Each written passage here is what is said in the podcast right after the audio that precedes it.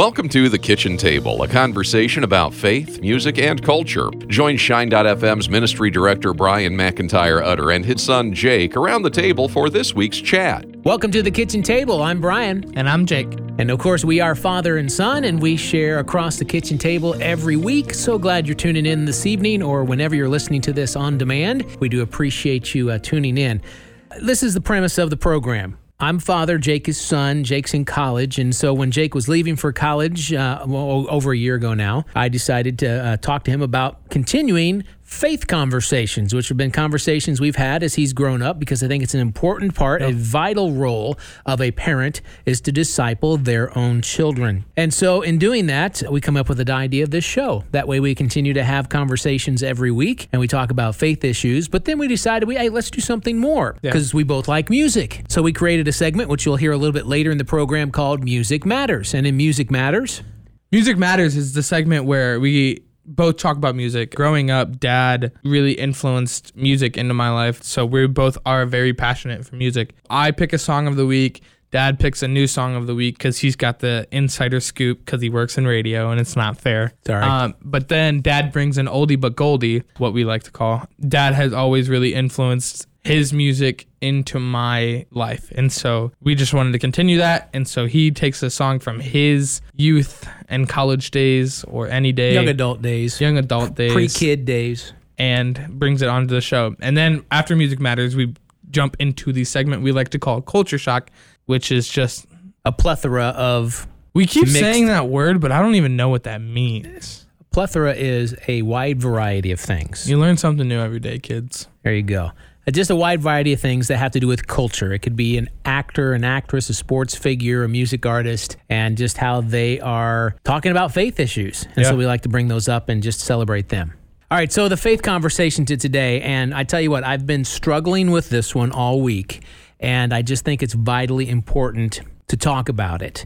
A couple of precursors to this faith conversation. One is the reason we do this is, of course, parenting.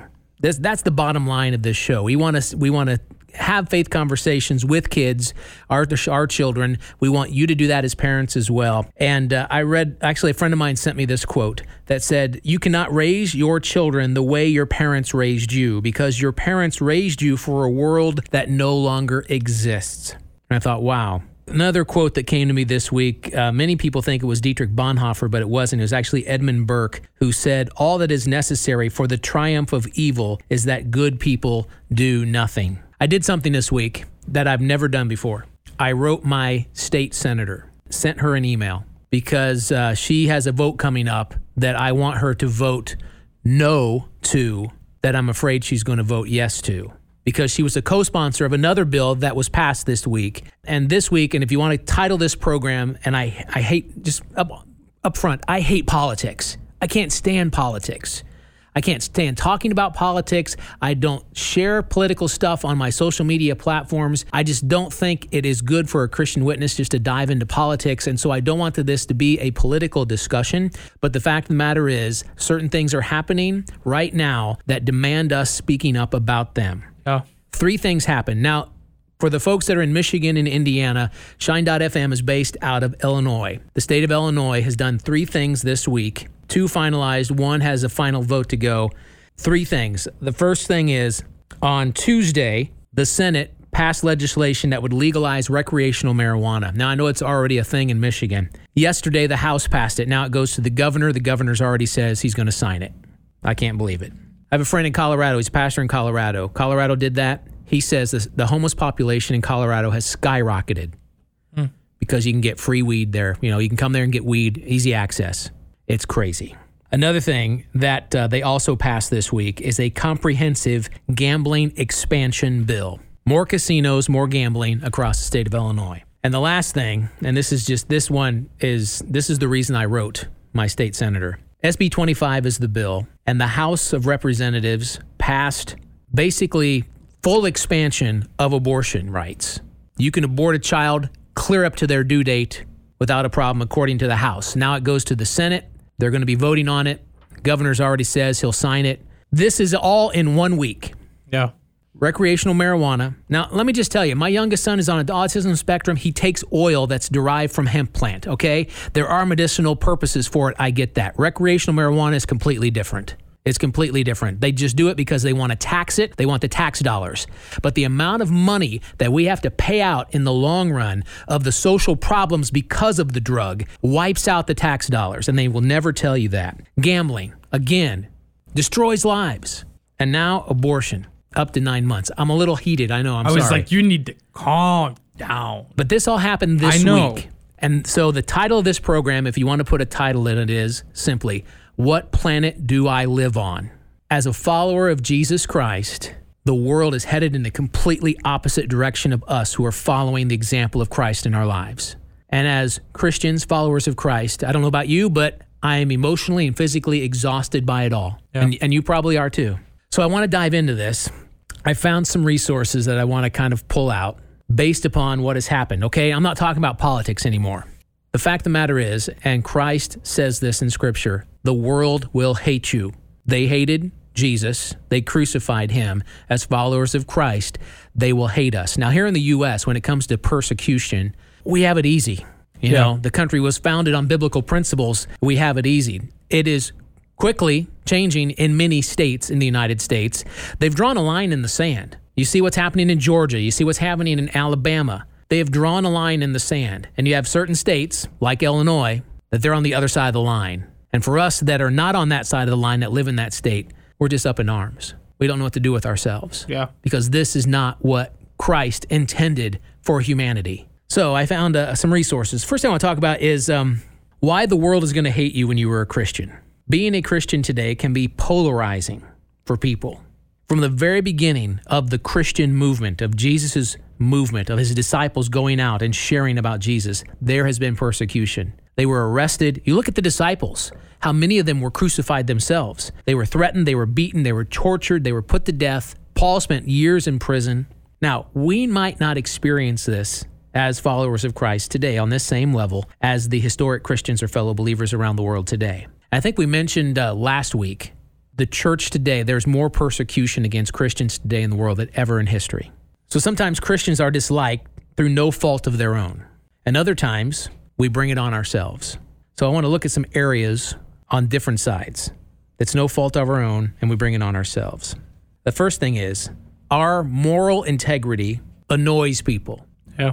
So there's a story of a kid who, uh, on the playground, never said a curse word in elementary school. Grew up in a Christian home. He believed it was deeply wrong to swear. So some of the other students heard about this, and they made it their mission at school to get him to curse.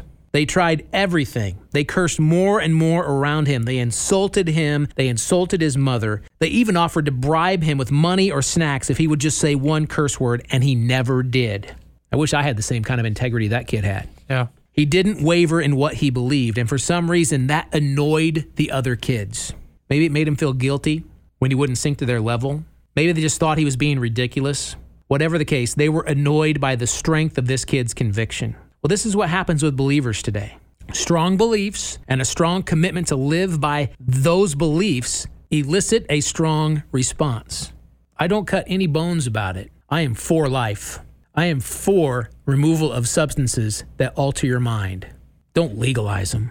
So, because of our moral integrity, we annoy people. I don't understand how we annoy them. You know, we live in such a negative world, so I don't understand why people want more negativity. I think it's the guilt factor. They they live angrily. They want us angry as well. And they want us just to mess up just as much as them. And honestly, we mess up a lot. We're not perfect. But when we don't and we take the higher moral ground, it's a guilt factor. That's that's what that annoyance comes from. A bad reason the world may hate you. You're judgmental. We are guilty of being judgmental. Many Christians tend to think that they're better than other people because they've experienced a measure of transformation. We live good Christian lives. And we can become arrogant about our conviction. And guess what? Others are going to look down on us because of that. People sense the arrogance and they don't like it.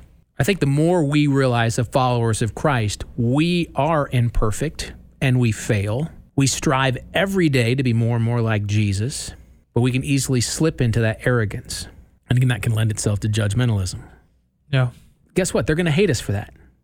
Am I judging someone who uh, is totally for recreational marijuana? Am I judging someone who has had six abortions and thinks it's perfectly fine? You know what? I don't know.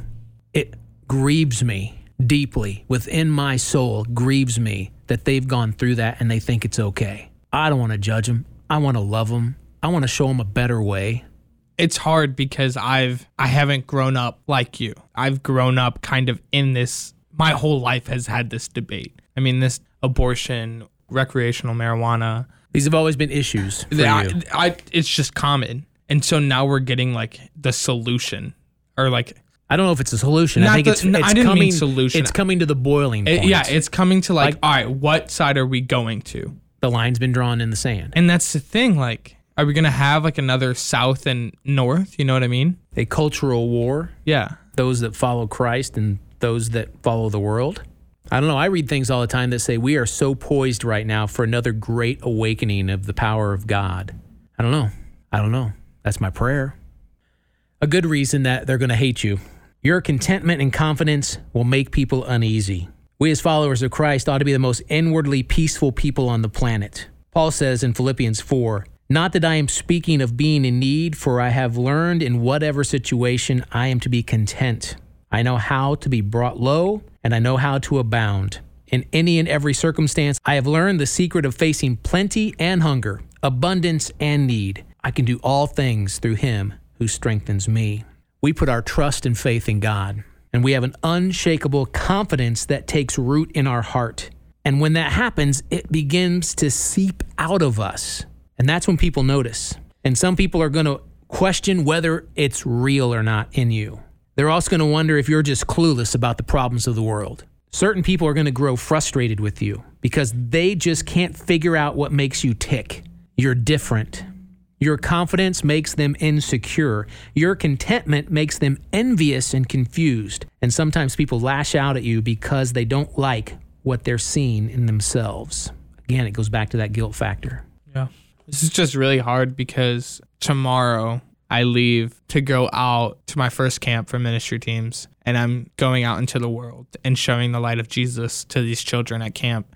Right? But we have to go to Walmarts, go to restaurants, go to stores, go to public areas where our Olivet Nazarene University is on our bus, right? Right? And so it's just with all of this happening now, it's just scary. Yeah. Bad reason that people are going to hate you as a follower of Christ. You're unrelatable. I think that's false. Is it?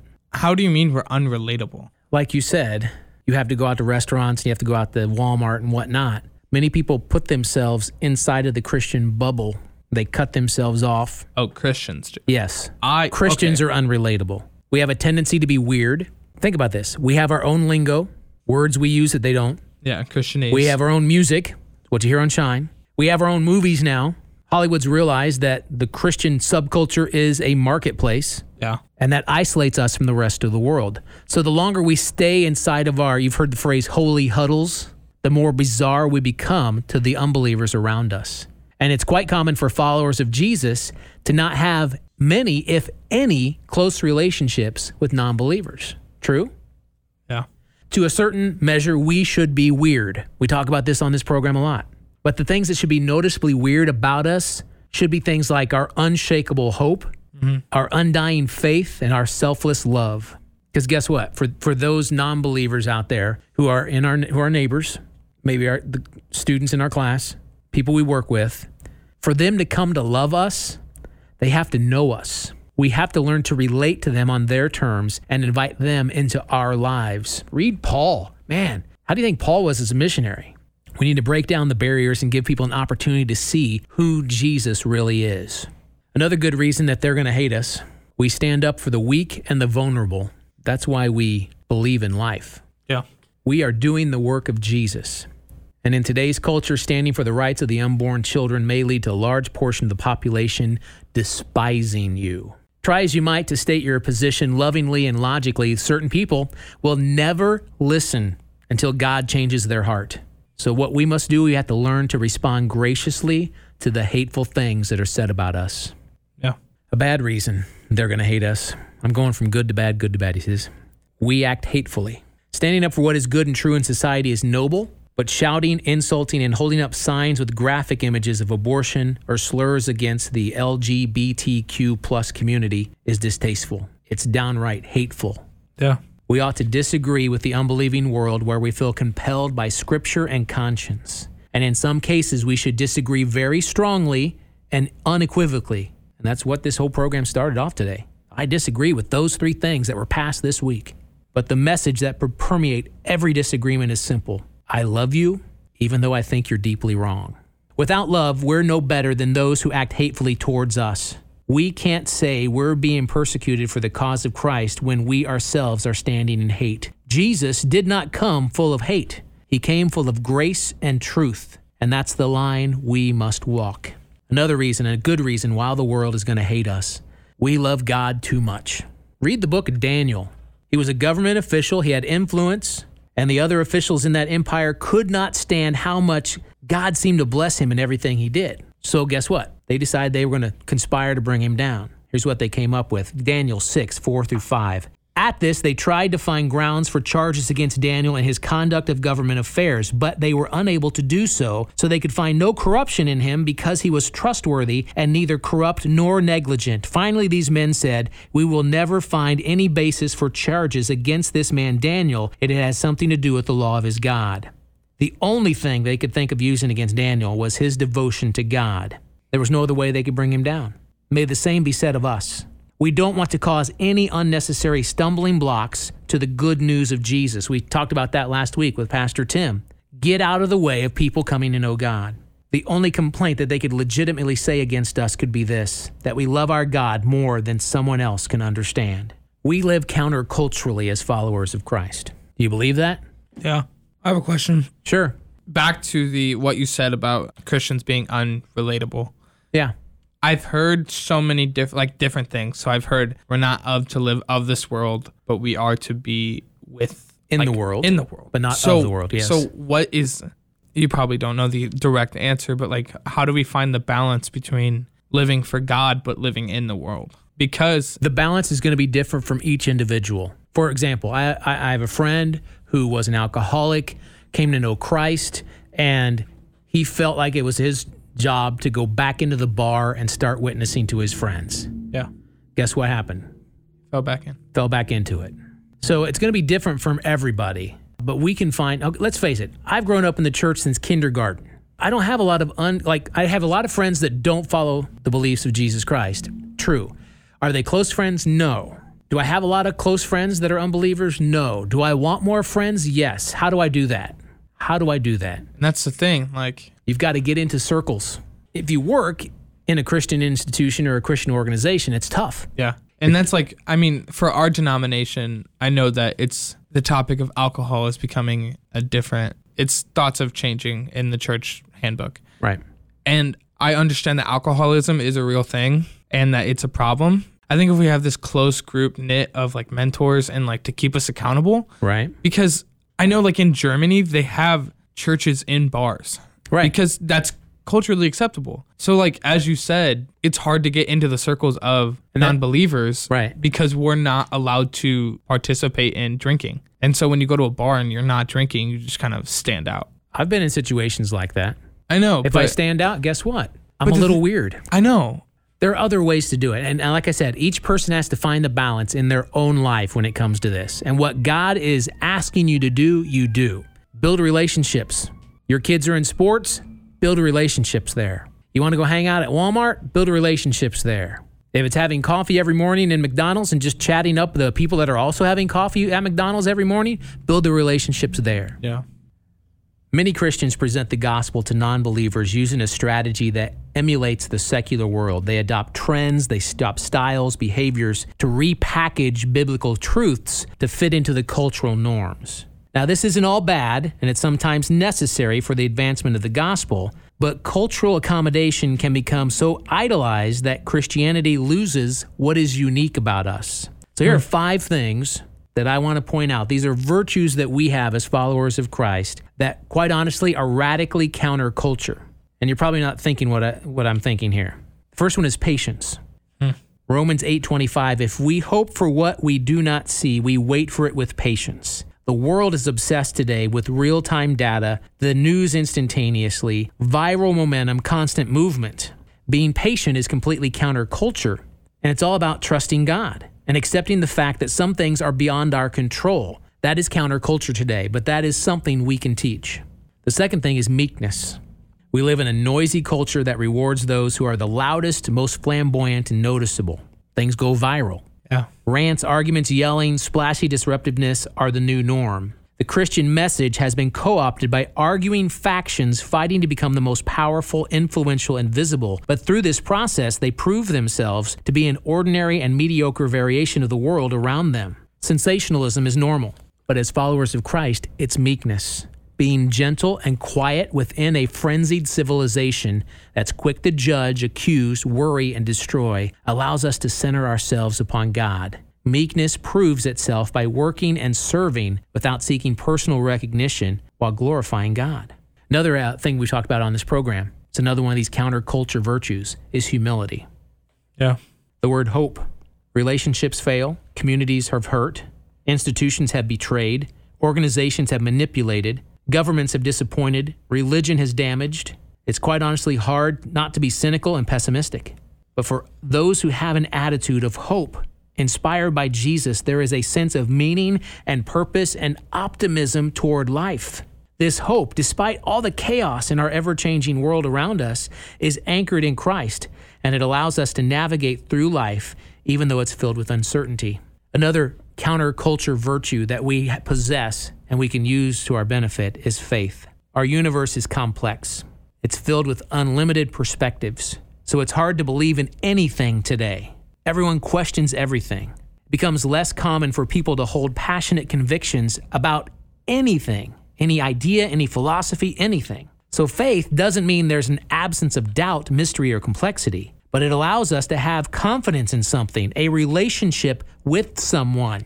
To invest your trust and hope in any one thing is notable enough, but to have faith in an unseen, unquantifiable, supernatural God is one of the most counterculture things imaginable. The reason that we feel pressure as Christians is because we are in the midst of a spiritual battle. Like I said, the line has been drawn. Yeah. Jesus once said that the gates of hell will not prevail against the church. We often take comfort in this statement as we imagine ourselves hunkered down, surviving this demonic onslaught. But this isn't the image Jesus is painting. When Jesus speaks about the gates of hell not prevailing, the image is not of protection, but of conquest. The church is on a mission not only to survive the darkness of this world, but to cast it out entirely. The kingdom of darkness will not prevail against the kingdom that Jesus brings. The kingdom of light and life will come and destroy darkness and death. This is our mission. And we can expect we're going to ruffle feathers along the way. But take heart in this our victory is sure, God is good, and the love of Jesus is far more powerful than hatred ever could be.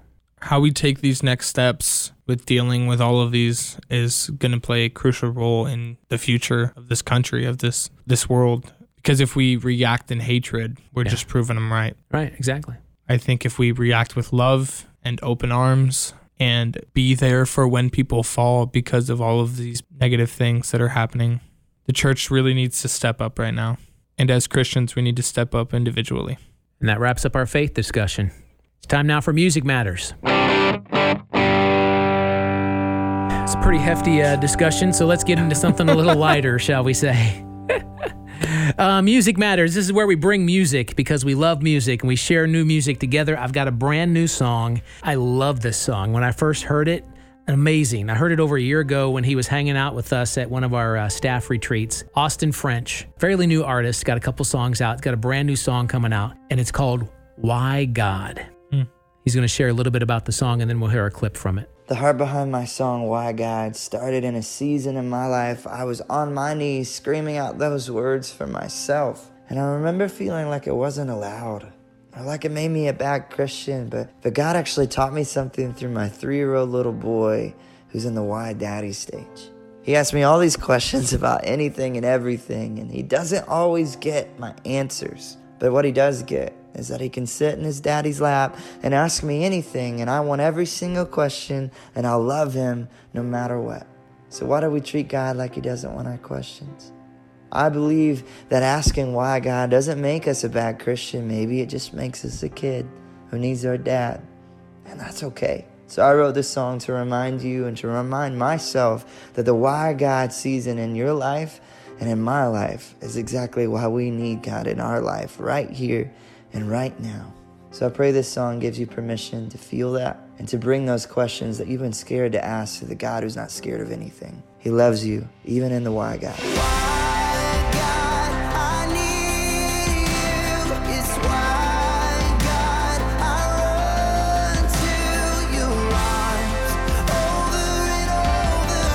Yeah, that's good. I remember you were telling me about him during that staff meeting. He's just a great guy. He's Yeah. the real deal. It's really good. So my song, I'm actually throwing Dad a curveball. I'm not doing the song that I picked. Okay. In the middle of our faith topic, a song really came to my head. The song is called Flood the Earth, and it's by Jesus Culture with Katie Torwalt. One of the lyrics in the song is push back the dark.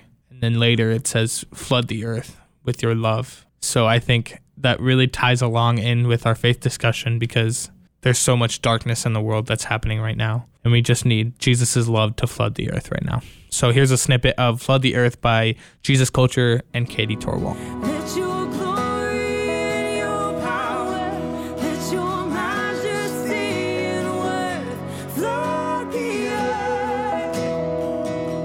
Flood the earth. Great song. Love it. Yeah, I really like it. All right, it's time now to uh, go back in time with our oldie but goldie. So, our oldie but goldie this week is from a father son group. Yo, yo. Didn't know existed, did you? No, I did. Did you? Who?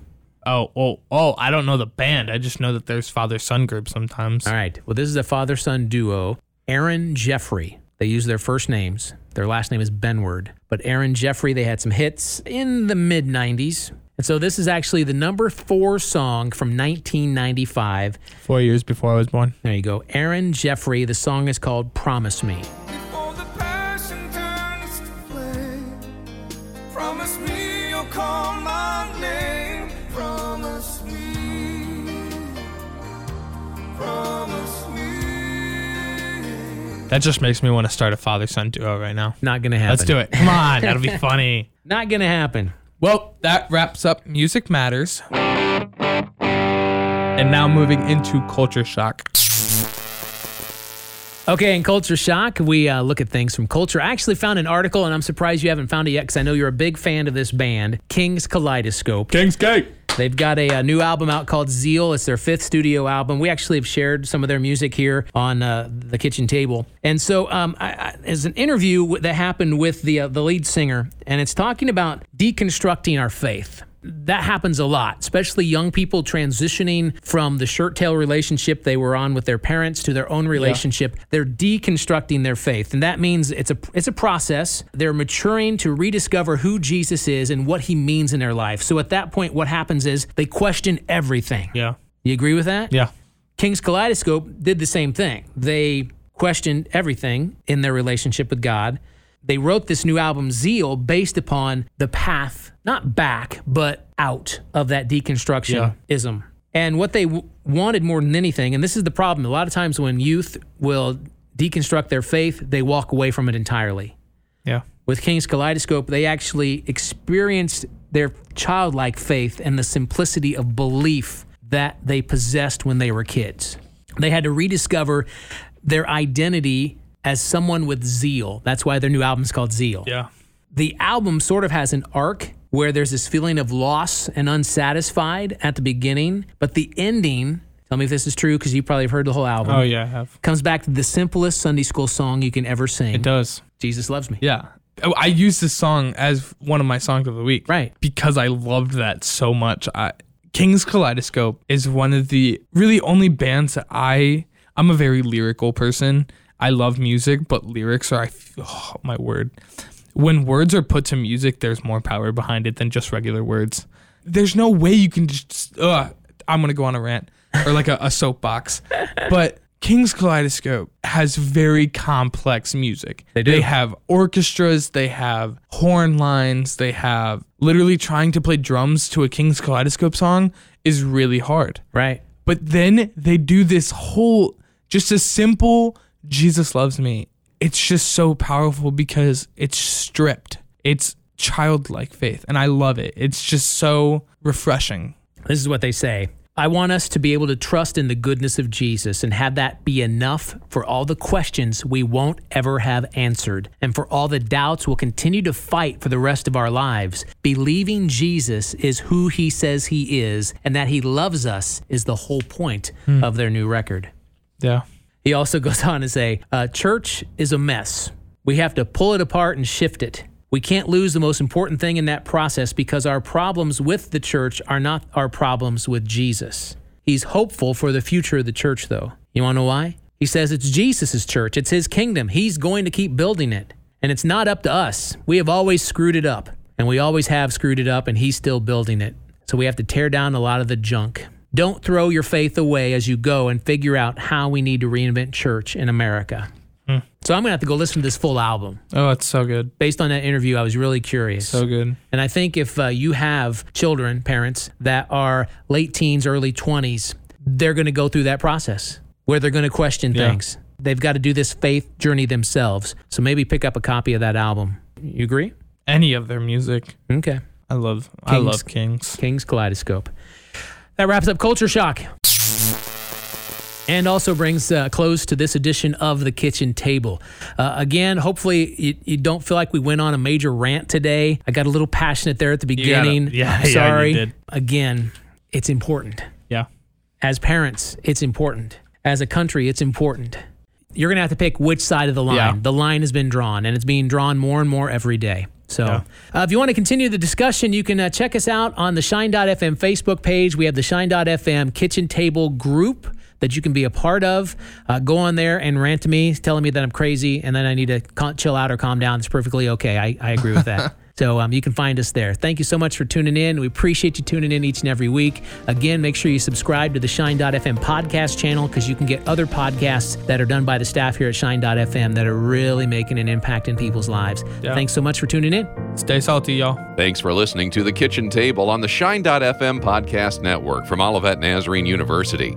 Be sure to subscribe for more content delivered each week on faith, music, and culture.